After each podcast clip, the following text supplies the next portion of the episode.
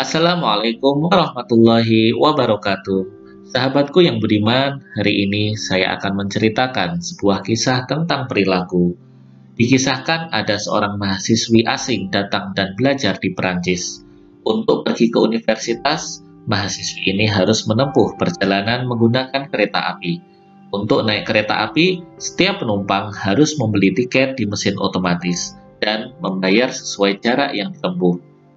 Pada mulanya, mahasiswi ini tidak tahu bagaimana cara mesin itu bekerja.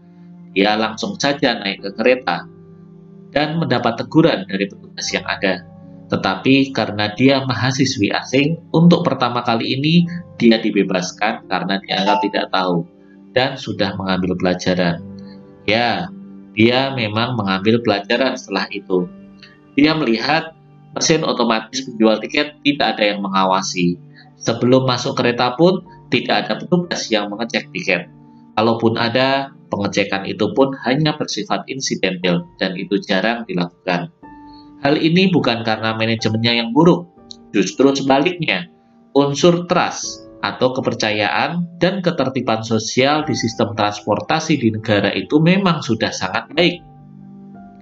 Akhirnya lama-kelamaan dia menemukan kelemahan sistem ini dan dengan kelihayannya itu, dia bisa naik transportasi umum tanpa harus beli tiket. Dia sudah memperhitungkan kemungkinan tertangkap petugas karena tidak beli tiket itu sangat kecil. Sahabatku tentu tahu kisah selanjutnya. Sejak saat itu, dia selalu naik kereta dengan tidak membayar tiket. Dan dia lakukan itu selama empat tahun. Dia naik kereta gratis dan hanya tiga kali ketahuan. Karena dia mahasiswi cerdas, dia pun lulus dengan IPK 4,0.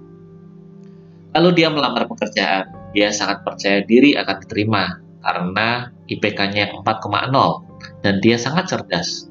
Namun lama ditunggu tidak ada jawaban. Dia lamar ke belasan perusahaan lain, semuanya menolak.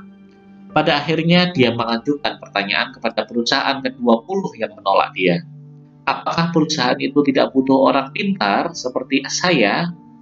Pihak perusahaan itu menjawab, Maaf Nona, bukan kami tidak ingin menerima lulusan terbaik seperti Anda. Cuma kami melihat Anda memiliki track record tiga kali kena tilang karena naik kereta tanpa karcis.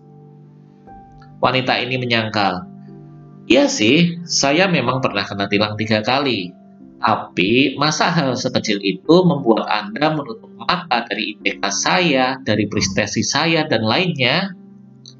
Pihak perusahaan pun menjawab, perkara kecil. Menurut kami, itu bukan perkara kecil, Nona. Anda mungkin tertangkap tiga kali, tapi bisa jadi ada ratusan kali kejadian yang bisa Anda manfaatkan untuk melanggar peraturan. Nona ini tetap berargumen, kalau itu berarti bukan salah saya dong Pak. Kan aturan itu memang ada celahnya sehingga bisa saya manfaatkan. Pakai mesin otomatis, tidak ada pengecekan rutin, petugas juga keliling secara insidental. Kenapa Bapak tidak mengkritisi hal tersebut? Bapak perwakilan dari perusahaan ini menghela nafas, lalu menjawab, Maaf, kami tidak menganggap demikian, Nona perilaku Anda membuktikan dua hal. Pertama, Anda tidak mau mengikuti peraturan yang ada. Anda pintar mencari kelemahan dalam peraturan dan memanfaatkannya untuk diri sendiri. Kedua, Anda tidak bisa dipercaya. Banyak pekerjaan di berbagai perusahaan di negara Prancis ini bergantung pada kepercayaan atau trust. Kami tidak memakai sistem kontrol untuk mengawasi pekerjaanmu setiap hari dan hampir semua perusahaan besar di Prancis ini mirip dengan sistem transportasi di negeri ini. Oleh sebab itu, kami tidak bisa menerima Anda, Nona. Dan saya berani katakan, di negara kami, bahkan seluruh Eropa, tidak akan ada perusahaan yang mau menggunakan jasa Anda. Sahabat, pada saat itu, wanita ini seperti tertampar dan terbangun dari mimpinya merasa sangat menyesal. Sahabat-sahabatku sekalian, apa yang bisa Anda petik dari kisah tadi? Perilaku? kejujuran, etika, apalagi. Karena saat ini masih pandemi, saya ingin mengambil pembelajaran yang bisa diaplikasikan dalam situasi sekarang. Bayangkan Anda adalah mahasiswi tersebut yang berada di sebuah area, yang area itu memiliki aturan protokol kesehatan seperti harus menggunakan masker. Anda tahu Anda harus pakai masker, tapi Anda juga tahu tidak ada yang mengawasi Anda. Bahkan bila Anda kena tilang, hukumannya pun tidak berat. Lalu, apakah Anda akan bersikap seperti mahasiswi dalam cerita tadi? Yang lebih memilih untuk mencari celah dan melanggar aturan?